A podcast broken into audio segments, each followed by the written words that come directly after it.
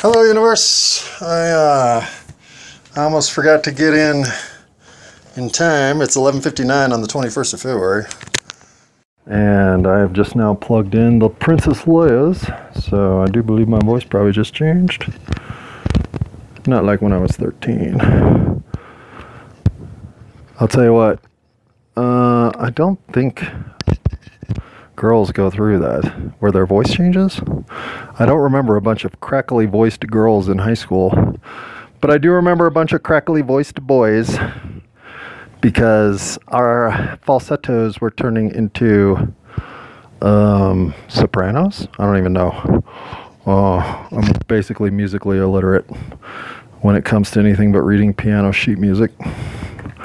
Uh, but I certainly am not here to talk about piano or my mediocre training therein. Not that my training was mediocre. My attempt to capitalize on that training was mediocre because when you're a 12 year old boy, the last thing you want to do is sit down for 45 minutes and practice the piano. But when you're a hmm, 37 year old woman, how old would my mama been then?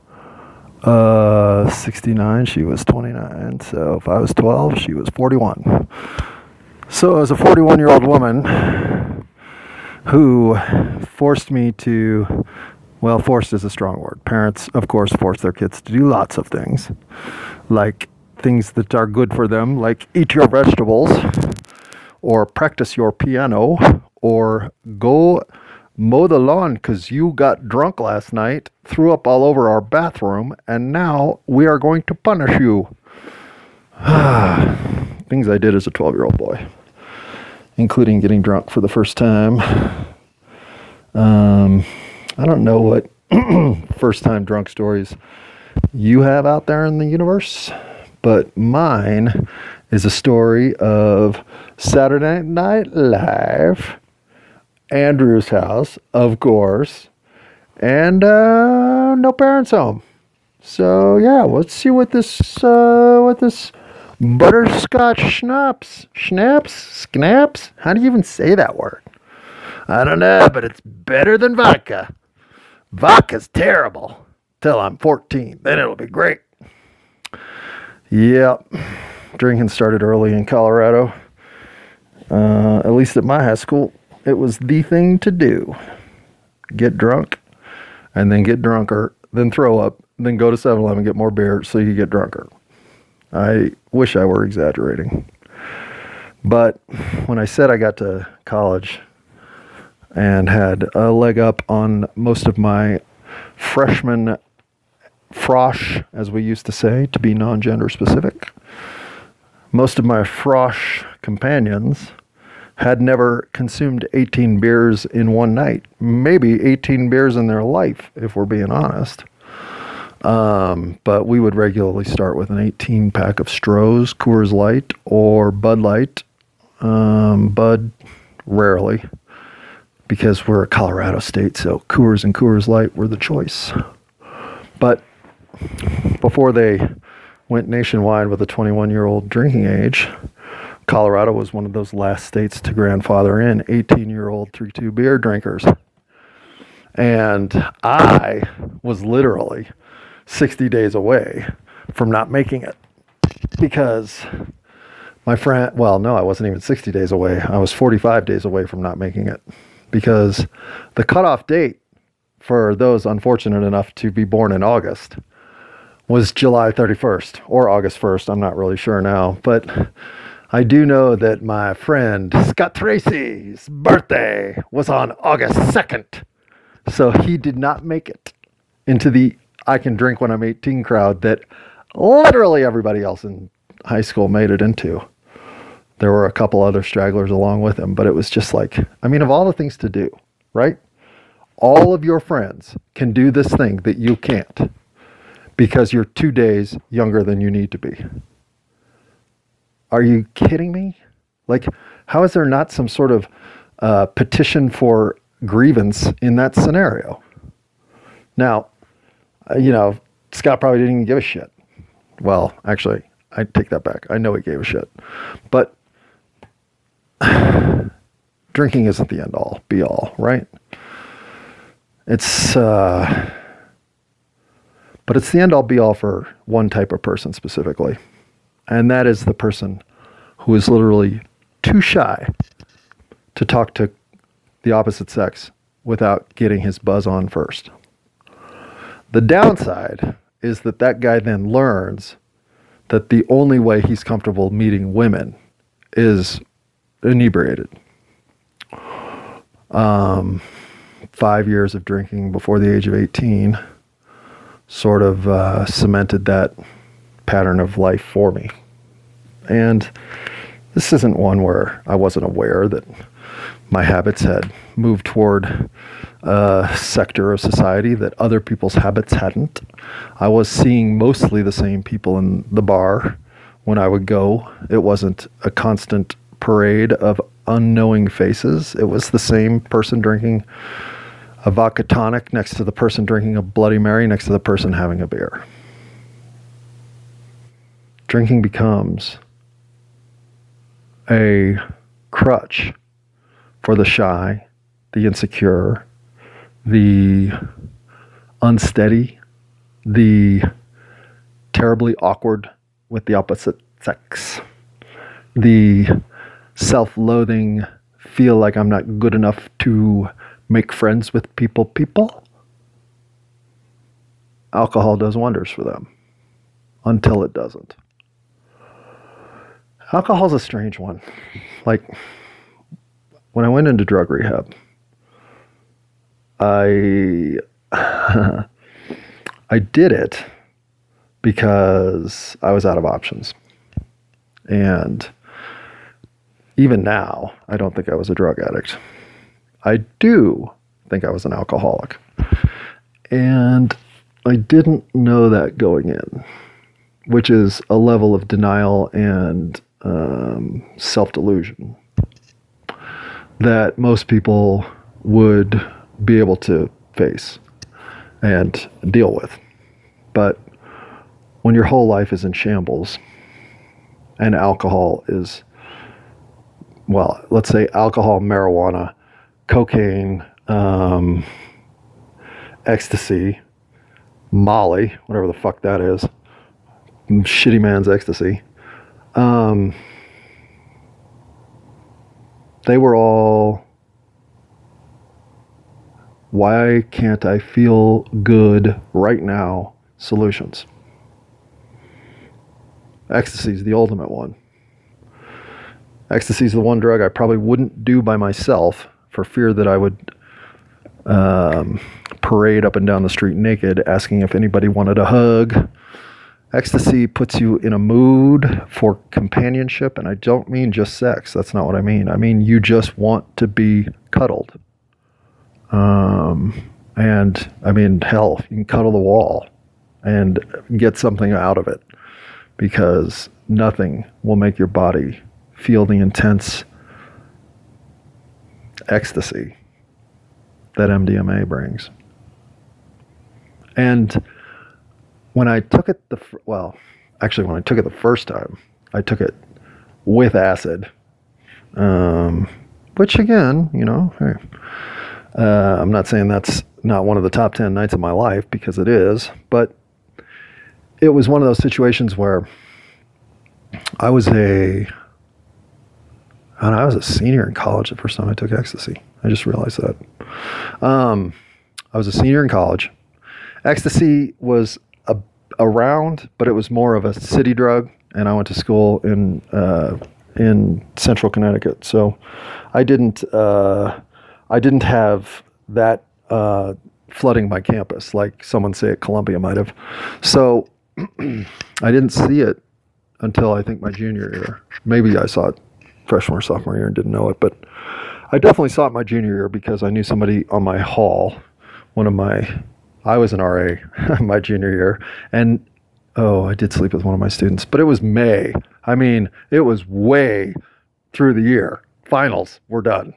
Um, and yeah, I forgot about Laurel. Hi, Laurel. Um, but um, how where was I going? Uh, damn, Now I unplug my microphone. Hello. I think I'm doing terribly at this right now, so I will try to concentrate and do better. Uh, having lost my train of thought, unplugged my microphone, and gone into a slight panic for having done both at the same time. I'm now in recovery mode where I'm just going to speak, though I don't know what I'm talking. I'm just blah, blah, blah, blah, blah, trying to remember what I was talking about. Now, I could hit the pause button and go listen, but maybe some Diet Mountain Dew will jog the old memory.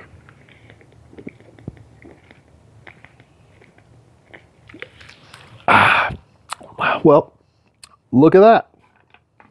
I remember I was talking about drinking. I wonder if drinking made me remember. Um, the the level of inebriation that you get to before you puke is poisonous. It's poisonous because puking is your body's response to thinking there may be too much alcohol in our system. Alcohol can kill us. and um, and yet in my 15 16 17 years years in which i want to say you do not have the wherewithal to make adult decisions yet in fact i would say 15 16 17 is when you can pretty much count on anybody testing boundaries of what it's like to be an adult while still being a kid so some of the dumbest decisions you will make you will make in the years of 15 16 17 I'll even throw 18 in there because 18 year olds are morons too. But by 19, shape up, get a job, own a house, and get goddamn to the moon and back or something. Because, you know, you're not 18 anymore. I'm kidding. And really, how are you going to get to the moon? You to ride on an alien rocket ship? Um, the the problem with being 15, 16, 17 and literally being drunk pretty much every weekend. Um, and come 16, 17, some weeknights, um, is it literally becomes a way of life. Because any 15, 16, 17 year old is looking to hook their wagon to some horse that's going to carry them across the river into the promised land and, you know, Albanian rhinoceros labradoodles and all that glory. But you don't have enough structural life in place to know whether or not you should drink 18 beers at the age of 16 the answer is you shouldn't. And i don't give a fuck if you're macho as fuck. Go ahead drink 18 beers and follow off your back porch. Have fun. Um, it's it's it, it, it's a problem because you get into these scenarios where you literally are trying to ferret out your identity as a human emerging into civilization under the wing of your parents no more this freedom that you're testing out puts you in positions to try to see who's top dog in the classroom or who's best drinker in the kitchen or who can funnel rum in the downstairs laundry room or whatever. In other words, at 15, 16, and 17, pretty much everything you do that your friends are involved with is a challenge to see who's best. I don't care if it's who enjoyed the movie we all just went to the most, who sp- spent the last uh, dime on uh, on what beer, I guess, because what else would we spend our last dimes on? Um, you're you're in a chase to find an identity. And for me, there was a major problem with that. I didn't have one. Excuse me.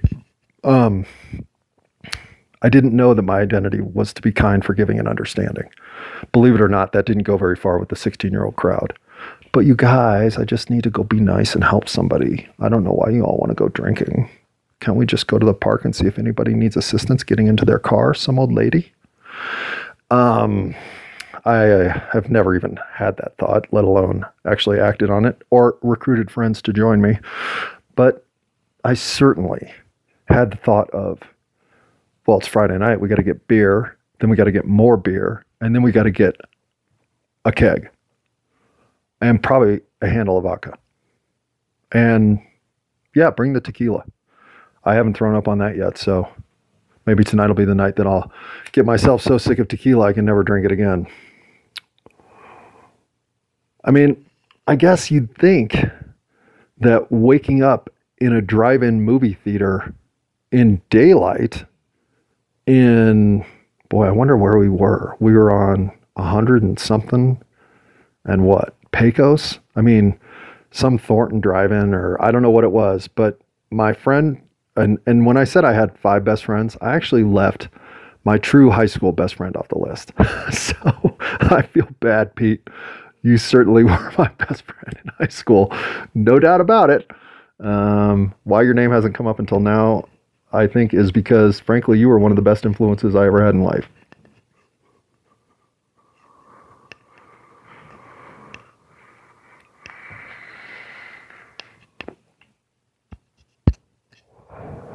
Hello, headband. Good to see you. Um, yeah, Pete. Pete and I met, I think, sophomore year, maybe freshman year of high school. He lived in a neighborhood far enough away to have gone to different schools until high school, but close enough that we literally were like three miles apart. and the reason Pete and I became friends is because Pete was probably the kindest, most understanding person I knew up until at least college, and maybe through college. Um, I don't know if he was forgiving. I never saw him act in that capacity, but I can only imagine that he was. Uh, Pete was a terrific human being, and I was lucky to have kind of landed in the trinity that was Ken, Tom, and Pete. They were three of the best people I've known in life, and I got to hang out with all three of them my my senior high school years. Um, and Tom and Ken, both Tom, I met in fifth grade. He moved into the neighborhood in fifth grade, so um, he was kind of the anti Chris Robinson because Tom was just sweet as can be um, and smart as fuck. Tom was one guy who might have been smarter than me, but I won't give him that because I still got better grades than he did, finished higher in the class, yada yada. But I respect uh, anybody who um, who has gone on to do some of the things that Mr. Thomas Tan Jung has done with his life. You are an impressive person, Tom. You always were. Um, and Tom uh, was smart enough not to have fallen for all that alcohol machismo routine. And if I'm being fair, Tom, I believe your mom, more than your dad for sure, but your mom probably had a major influence on whether or not you were going to go drinking with Tyler and Jonathan and uh, Craig and the guys. I'll bet she thought, you know what, Thomas, that is not necessary for you. You'll do plenty of that in life. You do not need to do it when you are 15, 16, and 17. Okay, a little when you're 17, because we're not that strict. Well, again, I'm not saying you had to drink if you were a Colorado kid in the 80s, but you had to resist it if you weren't going to join because it was everywhere. It was celebrated by not just the kids, but the parents too, not mine per se, certainly not Tom's. But there were plenty of houses that we'd go hang out in, and the parents be hanging out with us. So, Marna, how are your parents? Um, and, and, and I think in some ways, like, that's good parenting. If you know your kids are drinking on the weekend and driving, which we were, then maybe the best thing to do is to keep them home buy them a keg of beer, let them get drunk in the backyard and fall asleep in their own bed. What the hell are they going to do? You know? And, um, and I mean, we had our share of tragedy. We had three senior girls killed coming down the mountain in a car wreck. I'm not positive alcohol was involved, but it was certainly rumored. Um, you know, there were other incidents, not deaths, but people getting hurt. Um, there were plenty of people getting hurt. There were people getting hurt in drunken brawls. Our seven foot center on the basketball team got pushed and fell over. All seven feet of him swung straight down into a sidewalk and went into a coma. I remember that night vividly. I can still see him falling. Um, I can see, yeah, I can see the pain that alcohol brings starting in hell, starting in junior high, really. But I can certainly see it in high school. I can see it in college. I can see it throughout my life. Yet when I walked into that drug rehab facility, I didn't know I was an alcoholic. I didn't. I figured I was over my head in um, reckless behavior. I knew that. Um, I knew that I was spiraling quickly. I could feel myself accelerating downward. I suppose, if anything can cause you a panic moment, it's a moment when everything you're doing seems to be contributing to your own demise. Um, and I, I believe, especially if that last sentence sort of resonated with you, here's the thing that's all in your head. Trust me. None of that is real. Um, none of that is real. Uh, you are, again, I just telling my story because it's the only one I know. I don't know if your story is similar or totally different. But for me, it mattered. I mean, it mattered a lot that um, that I not lose track of the fact that I believed I was a good person. I think the world does a lot to make you think you might be Megamind or whatever, a supervillain, right? Or if not a supervillain, just a punk ass piece of shit. Um, because the world isn't kind. Getting drunk isn't an act of kindness. The first beer, the second beer, even the third, glass of wine, whatever. Yeah, you, you might even play a little better pool. You might even bowl a little better game because those first 36 fluid ounces of alcohol, 3250, whatever, not 32 ounces of vodka, obviously. But those first 32 ounces of 32, can I use some math here? 36. Are we still using 12 ounce cans? I think we are. Might even have some 16, 24s out there. But for the 12 ounce can drinkers, if you have three of those in, say, an hour and a half or two, you're going to feel a bit of buoyancy. You're going to think you might have a little more of the fucking shit hang off your uh, shoes. No, that's not a phrase. You're going to think you're the bee's knees. That is a phrase. And honestly, not my least favorite cliche because I kind of like the rhymey playfulness of it. But come four, five, six, 17 of those suckers, and you can barely find your zipper to pee. And doing so is enough of a challenge because in 13 seconds, there won't be a choice. You'll have already gone in your pants.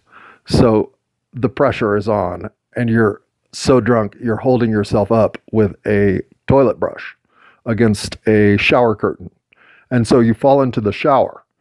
And now you're peeing yourself while you fall into the shower, which is, uh, I guess, okay, because if you're going to pee yourself, the best place to do it is when you're falling into a shower, and then you just turn the hot water on, and now you don't even notice that you peed yourself because you're soaking wet and drunk in a shower. Well, I don't think I had that story. I don't even think I know that story for somebody else. But if you don't think that I know I'm capable of that story, or at least certainly was, well, this bud's for you. And I, mean, I try not to be um, vengeant, ve- vengeful. Is vengeful the right word for alcohol being legal and marijuana not? I don't know, maybe.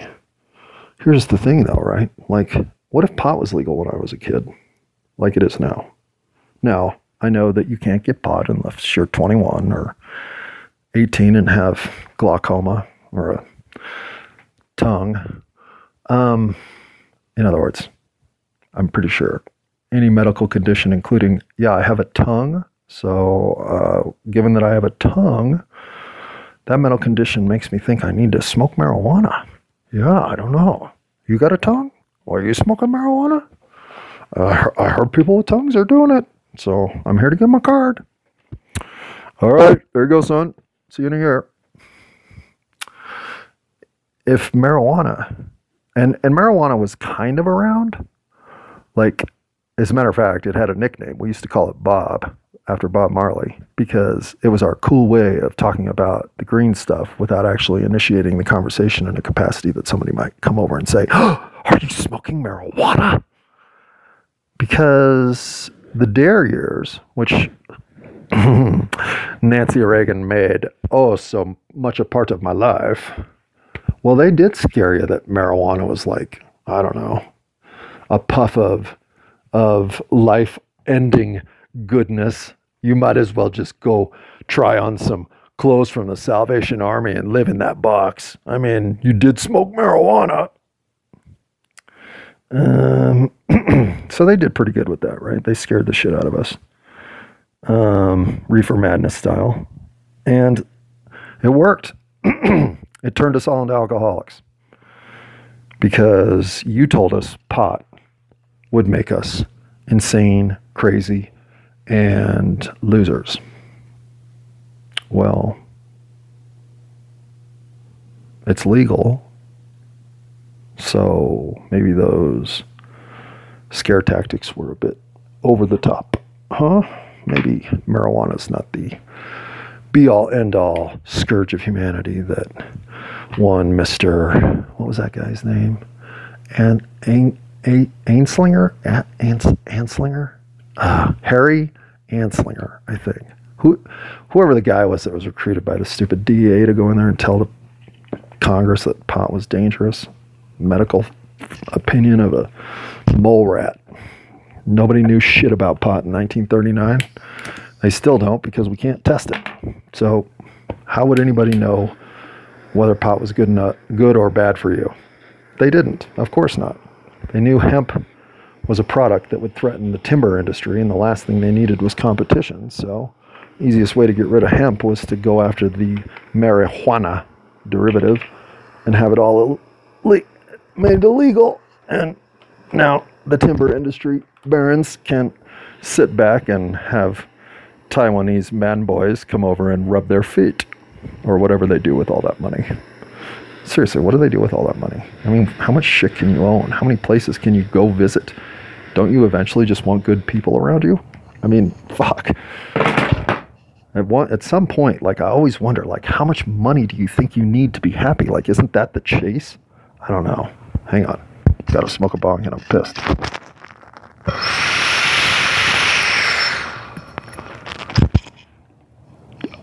I mean, oh, oh whoa, shit! I knew, I knew that was too big, but. Damn it. Well, this could go south fast. Sorry. I'll pause. Hang on. Okay. That is the one legitimate use of the pause button. Because coughing in your face, even if it's virtually, is bullshit. And I know it, so I apologize. Um, but you know at this point that I am not going to stop smoking marijuana. So unless I figure out those edibles, I'm afraid these conversations for the next 10 months are going to involve a little bit of coughing. But on the bright side, I got my weight set out today. It is mid February after all. And tennis season does beckon, as does spring when shorts and halter tops come out. All the better. Um, but I, uh, I don't really consider it a ritual to stay in shape. So usually the ending of winter is my cue to get my shit back together and find a weight set that can bring me back to tennis form. But tennis is the kind of sport that, well, I've seen my dad play it into his early 80s at a high level, no less. Um, and it makes me think like how how much great life is there, right? Like, um, if you never take mushrooms, would you want to do them when you're 82? Well, I don't think I would. You know, like, I'm, I'm number one, obviously, to set my ways at that point to give a shit about trying something that I haven't tried. But number two, in some ways, like, your life has become a life that doesn't involve psychedelics. You don't get that chance now. Because had it meant enough to you, you'd have pursued it somewhere along the line. And so at 70, 80 years old, whatever you have never pursued at that point, unless maybe it's calligraphy or some sedentary hobby, you're not going to go chase down alpine skiing lessons at the age of 73. Life passed that one by for you.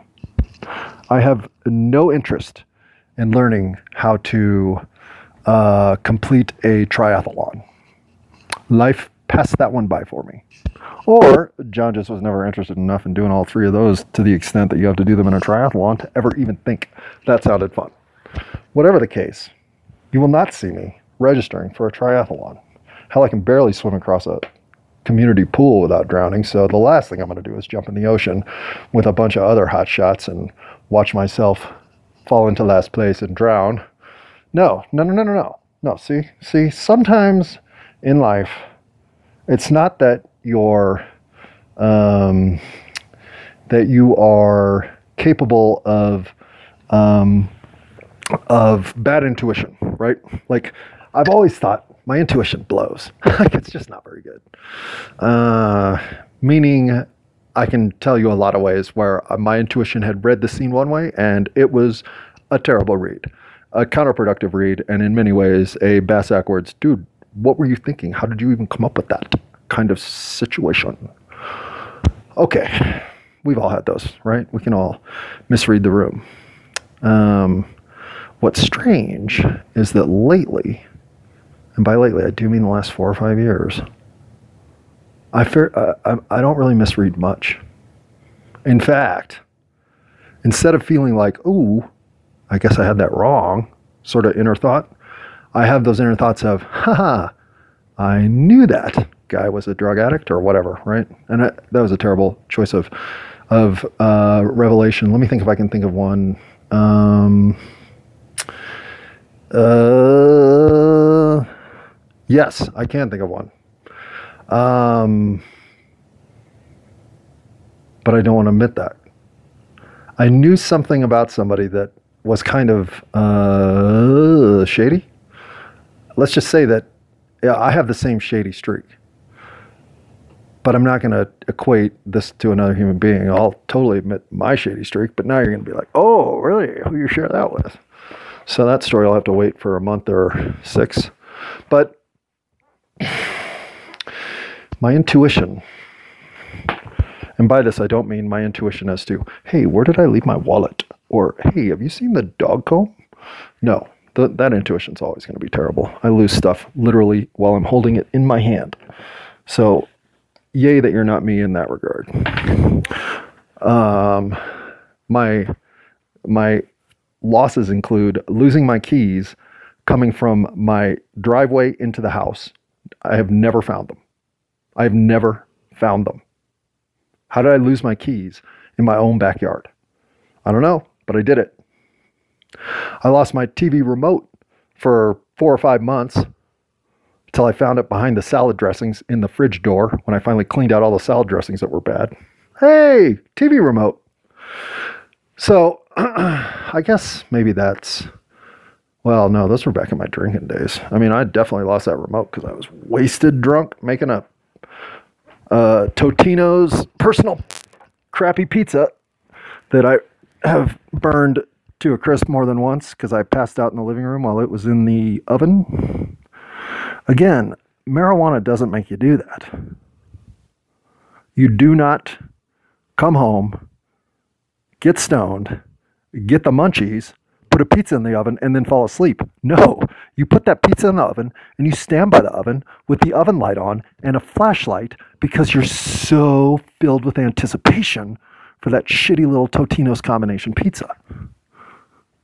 Combination's not the one, by the way. That one's terrible. I mean, if you're going to get it, just get cheese and put some of your own mushrooms or whatever on it. That's really the only way that those are even remotely resembling a pizza. But, um, you know, alcohol. I mean, fuck you, alcohol. For all the things that you gave me, you took two away. And that is bullshit. That is an abusive relationship. That is the kind of, oh, but you were so good to me last week. You didn't mean this. You didn't mean to get me in a drunk driving accident. Right? And here I am talking about alcohol like it's some, uh, some, uh, pardon me. That was clearing my throat, not coughing. Um, I talk about alcohol like it's some negative influence that lived next door to me and kept tempting me with video games and heroin. No, that never happened. I'd never lived next to anybody who played video games or did heroin. But the. Did I never live next to somebody who played video games? Shit, I don't think I did ever. I certainly never went over to a neighbor's house to play video games. Although I do think my neighbor right now plays video games but we're not really on that good of terms. So, you know, that's what happens when you got a delusional schizophrenic living around the house. Your next door neighbor starts to wonder, what the fuck is that about? But, okay, I am so far off topic. It's not even because I'm, well, it could be because I'm high. I have had two boneheads, but, well, pipe it in a bonehead.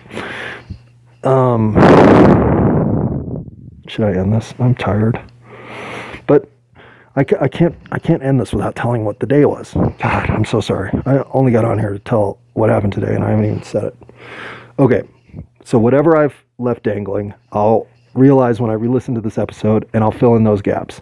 If I'm overlooking something that I was talking about, which I'm pretty sure I am, uh, I apologize.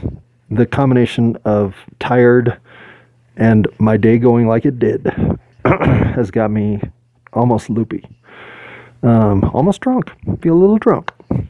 Um, but it's it's funny. I, I say that I didn't know who I was as a kid because there was no place in the universe for somebody who's somewhat sensitive, kind, understanding, forgiving, nice, not aggressive, not a fighter, uh, much more of a negotiator, much more of a helper. Never wanted to be Batman. Would have considered being Robin, but would have much preferred being the butler. What is the butler's name in Batman? Uh, Alfred. Jeez, it's funny how, you know, I mean, yeah, I mean, what have I seen? Five, ten Batman movies probably, plus the series, plus the comic books, plus the graphic novels, plus the Frank Miller Daredevil crossover. Frank Miller never did a Daredevil crossover with Batman, I'm aware. But you you come to see these characters Batman, um, Benson, um, uh, Mrs. Garrett, um, Captain Stubing, not Mr. Rourke, nor Tattoo. Um, but I would put um, Mary Tyler Moore or um, Sam the bartender on the list of these people who you see in roles that are influential, but they're not the kind of roles that you can that you can gain wisdom from if you're a knucklehead like me. And and so in many ways, I think where I'm at now, where I'm at, talking like a Verizon ad, but with the trajectory my life took and is on, I've always had the inner question of am I broken slash evil? Slash um, psychologically impaired? I've you know I've always wondered if maybe I was crazy. Um, and in two diagnoses was given confirmation. So I can't say that I don't feel like I have a mind that lives on the edge because I do. I know I do. And when I try to live in a place that's not edgy, I get ragged. I do not fit into a routine of gardening and um, lemonade with evening um, Wheel of Fortune very easily. I eventually wonder why we are wasting our time drinking lemonade and watching Wheel of Fortune again. Although, you know, Wheel of Fortune had its place in my life when I was a preteen. But as I've admitted, stability in some ways, but more routine non variable activity drives me nuts. I don't know why. It's why I'm not married. Because while I might have been a pretty good dad, I knew I was always going to be a shitty husband. because I just know myself too well to not think that I would have been among the 50% who get married and decide to cheat. And I already felt bad enough about myself. When it came to women, I certainly didn't need to be the cause of a divorce and some kids who hated me. So I remember thinking when I finally realized that it was way more likely I was never going to be a dad than I was. It hurt. Like I, I, I recognized that my troubles with women had literally caused me to um, forego fatherhood. And at, at that time, it, it was a huge regret, a huge regret. But it is not one now, not even a little one. and I, I of course have no um, standard whereby to make that claim. Who knows? Maybe the children I didn't have would have been the most precious uh, gift life could give me and would have um, popped me into that I can do better for these uh, offspring that need me than I've done for myself. And I, I probably would have stepped up in that regard because when I say I know my place in the universe now, I do. My place in the universe is to be helpful. That's it. That is literally it. I'm here to offer my help. And if you need help, well, then I'm here to help.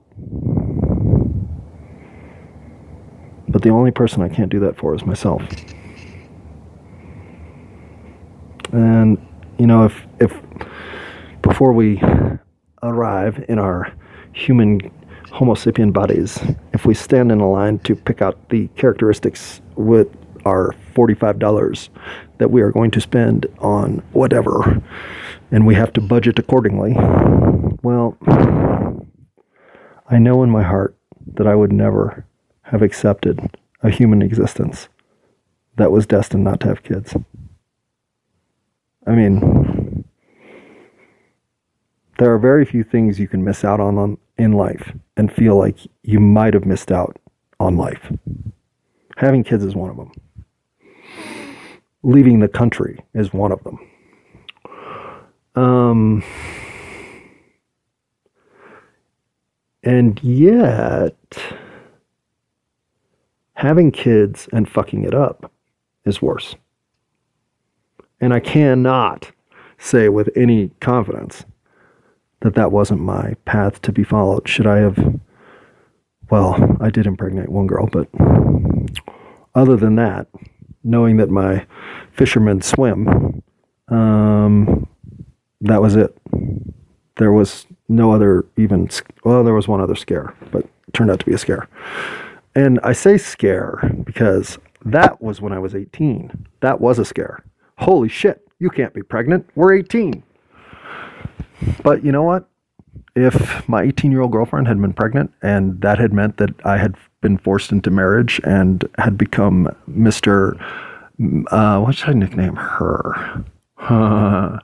What should I nickname her? How about Judge Dredd? And I only say that because she was an extremely judgmental person. Now, she was 18. She's probably sweet as a cucumber in summer now. Are cucumbers sweet in summer? I feel like they are. I do like cucumbers. But who cares? She um, she turned out not to be pregnant. Yay. No problem. The scare oh, oh my god. I've already told you. Yeah. Um, so that trip to Rhode Island, uh, one of the women in that car that I slept with got pregnant. Probably because we had sex while we were taking acid, and I'm 100% sure I didn't use a condom. So that'll get people pregnant.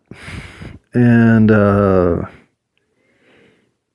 and so what do you do if in your heart you know you're a good person, but in the world you can't figure out a place to go be good? Like, I guess I, I knew that I could go to the uh, local um, senior center and get a job for 28K a year um, helping senior citizens um, with their loss of, of motor skills, make sure that their lives are still fulfilling. Um, I did participate in a program in Portland, Oregon, um, where I got to work at a senior center, and it was really fulfilling. I mean, really fulfilling. Some of the most fulfilling moments of my life, um, in fact. And and so and so I think to myself, well, I mean, I was there. Like I was very well aware that in a time in my life when I felt rather unsteady, unmoored, uncertain of anything I was doing, I knew I was doing good things at this retirement village. I just knew I was. I, I could, you know, you're doing good things for people because they, they show you the level of appreciation that good things bring. The genuine interactions that you have with other people, the truly genuine ones, are the best part of life even if they're anger. If it's genuine, well, then it's real. It's a texture you can work with. It's the lies, the manipulation, the obfuscation, the denial, the, well, ah, uh, you may have thought that's what I was doing, but no, what I was actually doing was stealing your car, not borrowing it. But if you want to tell me I borrowed it, okay, you can let me off the hook. I feel like a little too much of that going on, you know? Like everyone's drunk, doing stupid shit, thinking they're going to get away with it. And then when they get caught, expecting not to be held accountable because I was drunk, man. What'd you expect? I don't know, a little better out of you? Drunk has never been an excuse to me. And I have been wasted doing stupid shit. Well, that's totally my fault. Alcohol does that to you. Drink 18 beers. See how well mannered you maintain your equilibrium. Drink 18 beers. Go try to walk down to the corner and back without stumbling. See if you can do it. Oh, but what a walk. We can drive home. We've only had 18. We didn't even go to 7 Eleven and get more. We're fine. We do this every weekend. And we're only, you know, 10 minutes from home.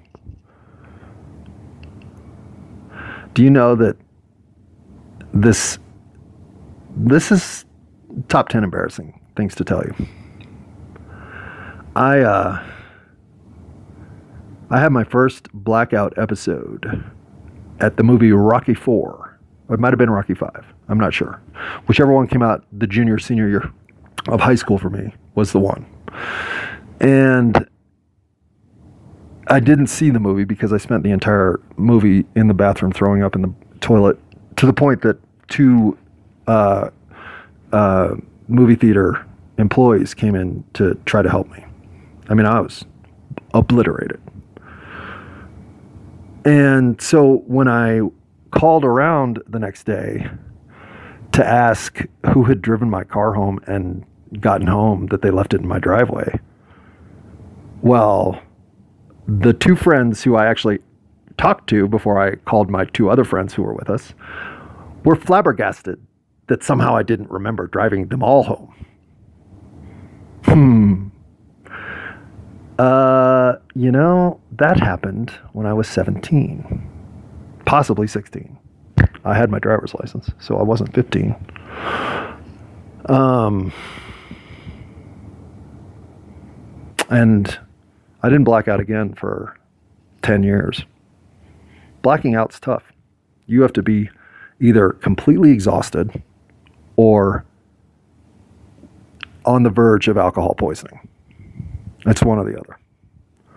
And the completely exhausted person will black out and fall asleep. They just can't stay awake. But the one who might have had a rail of cocaine at six o'clock, getting off work, and is now fucking 26 beers into the night, well, that person blacks out and turns into a horror show. They might even use words that they say they don't use when they're in that state of mind. They might even yell at their current girlfriend that she's a blankety blank blankety blank in a piano bar and then have to be told about it the next day. Because to this day, there is no memory of what I absolutely know I did because too many people have told me what a dick I was that night. Well, you are right. I was an asshole beyond the pale to a scale that puts the driving everyone home from Rocky Four night in a better light. And still, I didn't think I was an alcoholic. I really didn't. I didn't think alcohol was a problem. You know why? Because that's how society thinks. We're told it's okay. We're even told a little out of control drunkenness is okay because what do you think alcohol does to you? Don't be doing shots if you're not going to pay the pot. That's not a cliche. I made that up on the spot. Don't think I won't have a tater tot. The curiosity in all of this is that if you do even arise at the concept that, you know, maybe I am an alcoholic at 23 years old, do you know how routinely and heartily you would have gotten laughed out of the bar by my friends and acquaintances, even my non drinking friends? You're 22. I'm not an alcoholic. What the fuck's wrong with you? Jesus, get your shit together, man. Get a job that's worth something. Then you won't drink so much. Okay, okay, I could be a high school teacher, but you know, if I was a high school teacher, I'm pretty sure I would have slept with one of my students. So I would be a notorious high school teacher, that's for damn sure. So I'm glad I didn't do that. I probably also would have kept a bottle of fucking vodka in my dress or in my dresser, in my desk. Just like Mr. I won't say your name, but I saw your bottle of vodka many times, sir. Um, And it, it, it pains me, right? I was a good teacher, a really good teacher. And Balavakin is in, in the yearbook desk drawer. Okay, maybe that's why I was such a good teacher. You know? But I certainly was someone who, who couldn't envision life without liquor or at least 3 2 beer. Who was I going to be? The most shy, insecure, awkward kid in the world? Well, yeah, I'd already proven that. And I think ultimately that's why alcohol is the worst. When I said marijuana has the worst reputation, I think it does. Because I am someone who has no off switch. I just don't. If I like something, I'm going to do it until my body literally tells me stop it. And I mean, like everything. I do everything excessively.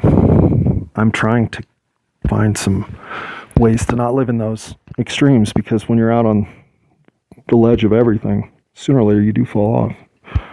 And and nothing has made my life less extreme than getting alcohol the hell out of it. And I'm not saying that uh, that I wouldn't even go have a beer with somebody now. I probably would. Like for the right occasion, I don't I don't distrust myself to go have a beer or two and never be tempted to be an alcoholic again. Because I am so directly aware of both my ease of um, routine in welcoming substance abuse into my life. And my my forward progress uh, spiritually intellectually personally interpersonally mentally all of that stuff's better without alcohol. All of it so, and none of it suffers with marijuana. I don't feel angry about my neighbor who slighted me when they borrowed my snow shovel and cracked it and returned it and didn't even say anything like, sorry about cracking your shovel. But when I'm drunk, what do I want to do? I want to go fucking steal his snow shovel because, god damn it, he broke mine. Okay, none of that actually happened. But that's the kind of shit you do when you're drunk. You decide that something like that makes sense, or that driving home makes sense. Why would I leave my car here? If I can stand and talk, I can drive. Now, I want you to know that saying those things is dead wrong. It is. And it, and it was at the time, but we didn't know that. Nobody had figured out what a, um, what a um, selfish and um, and uh, boy, what do you call driving drunk besides selfish? It is uh, inconsiderate, but inconsiderate's too light. It needs to be. Um, it is uh, derelict. That's a good word. It is uh, an act of violence, even if it doesn't work out that way. It is a violent action because you are putting yourself behind a speeding one ton metal object without all your faculties to depend on. And the ones that you think you can depend on are now under the influence. So you will make mistakes in evaluating your capacity to handle yourself. You might even fall walking to the corner and back, let alone trying to shift into fourth gear left handed while you're getting a blowjob because who's going to turn down a blowjob while they're drunk driving? And so if you if you are out there and you feel like the world has no place for you, the only time the world even likes you is when you're drunk. The only time you even like being in the world is when you're drunk. The only thing that gives you the confidence to be the person you really think you want to be is to be drunk. If you're 15, 16, 17, those are easy thoughts to let dominate for the rest of your life. And and the reason I am so meandering down alcohol alley. Or what would that be? Um, canadian court? Canadian club. I know i didn't really drink whiskey. But today was a shitty day in every capacity except my use of the word capacity, because I don't think I used it except during this recording, and my soul. Everything else sucked. But my soul got fed today. And I want to tell you that when your soul gets fed, the rest of it does not matter.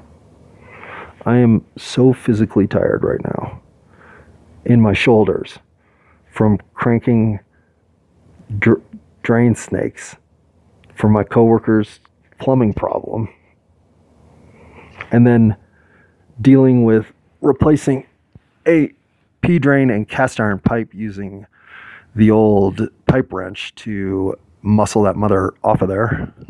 I did not use the effer, but I sure wanted to. Point is, I had a very physically exhausting day helping my coworker fix a situation that honestly he did not uh, have the um, home ownership profile to know how to address.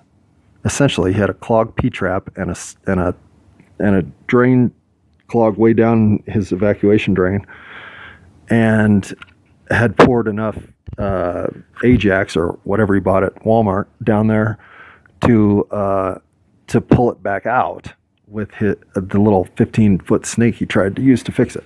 Anyway, all this said, even while he's describing his problem to me, what's funny is this is not something that I should be helping someone solve. I can barely keep the electrical working in my own house.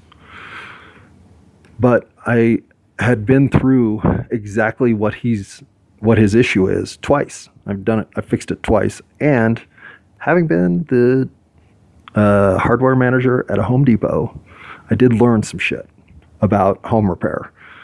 So I do know a little bit, but I only know a little bit, and I'm well aware of that because my father, for instance, knows a shit ton, and I'm well aware of that. So it's easy to see how little knowledge I have compared to those around me who truly know what the fuck they're talking about. But if you walk up to me with a P trap issue and a lint screen uh, drain problem that you've gotten into with your uh, laundry facility, believe it or not, I, I am the guy to call because one, I won't charge you, and two, we'll get it fixed. It's not that hard to fix. I have the right tools. Um, and so, you know, I helped this guy today. And this is Zebra. I like Zebra. I don't dislike him. I like him. But he's a bit of a knucklehead. Um, and Yet, he's not in my orbit if I'm not here to help him unknuckle because he's a knucklehead just the way I used to be.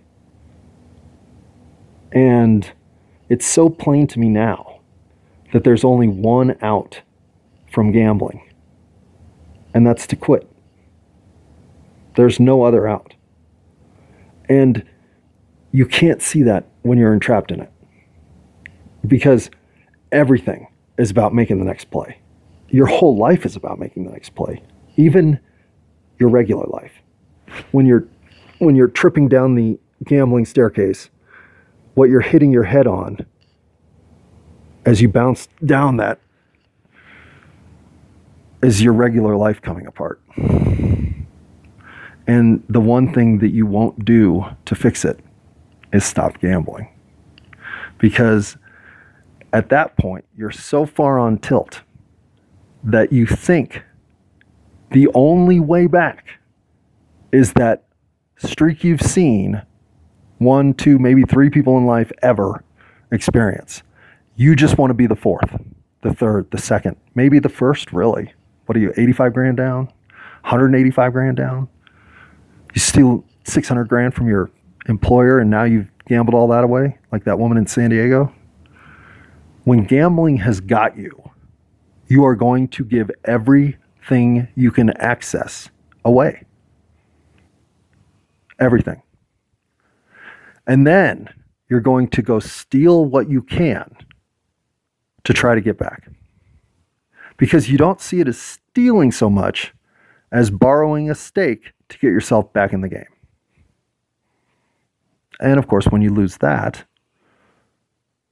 well, now you're going to do something even more desperate, whatever that might be, including admitting you need to quit. The most desperate move of all.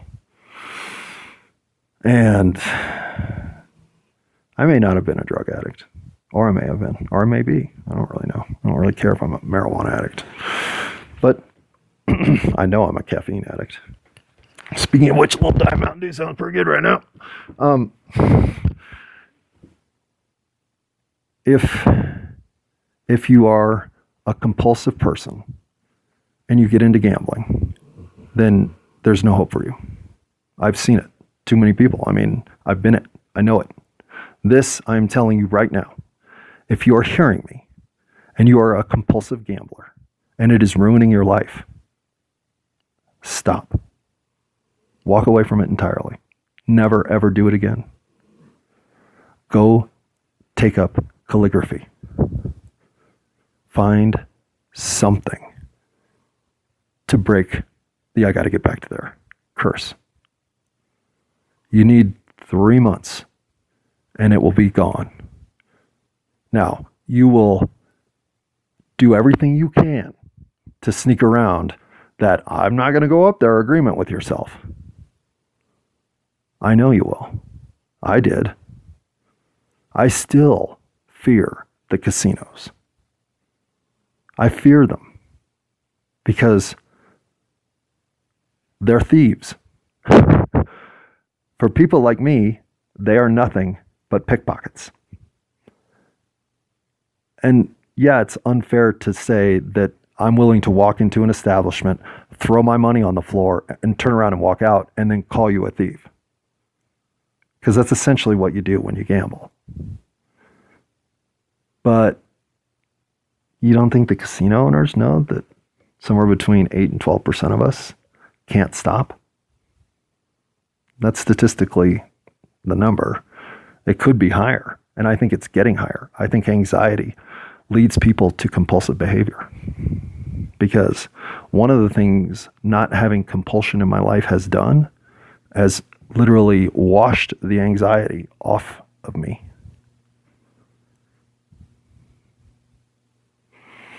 So when I help someone like Zebra t- today, well, I feel pretty good, right? Like, sure, did I want to go deal with a nasty plumbing situation? Fuck no. Who does? Well, but did I want to help somebody who was in over their head and doesn't have the money to call a plumber and has kids that need clothes dried?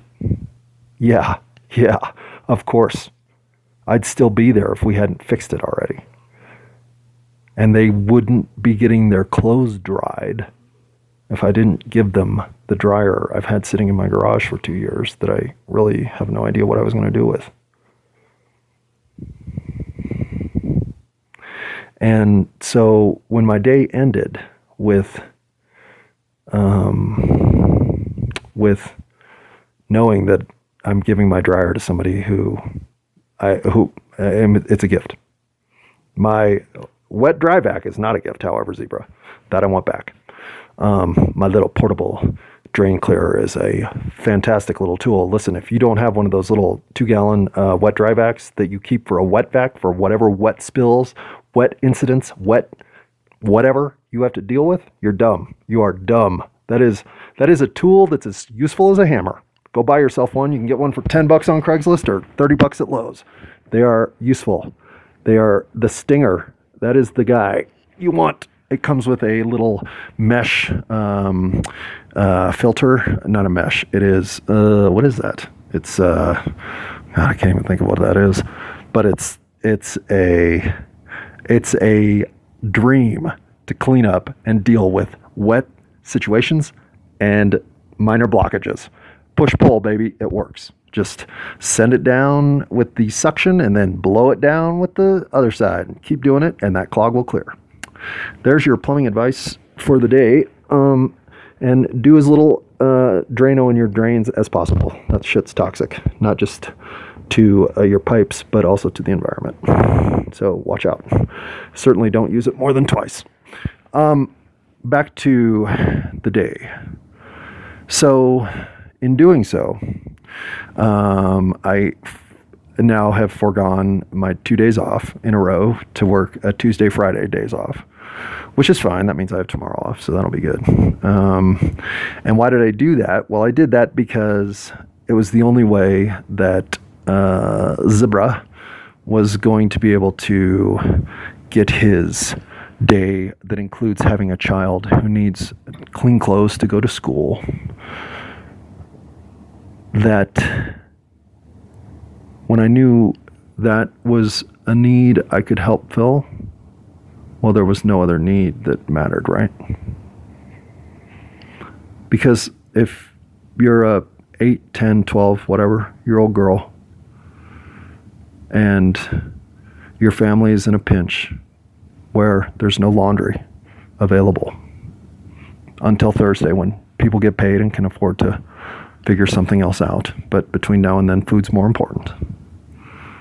Well, that's not that 8, 10, 12 year old girl's fault, right?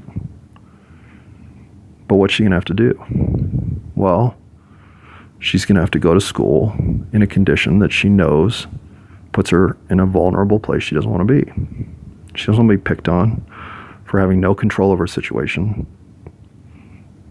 She doesn't want to be harassed for having to wear the same shirt she wore on Monday because it's the only one that's clean enough to go out of the house. You know? And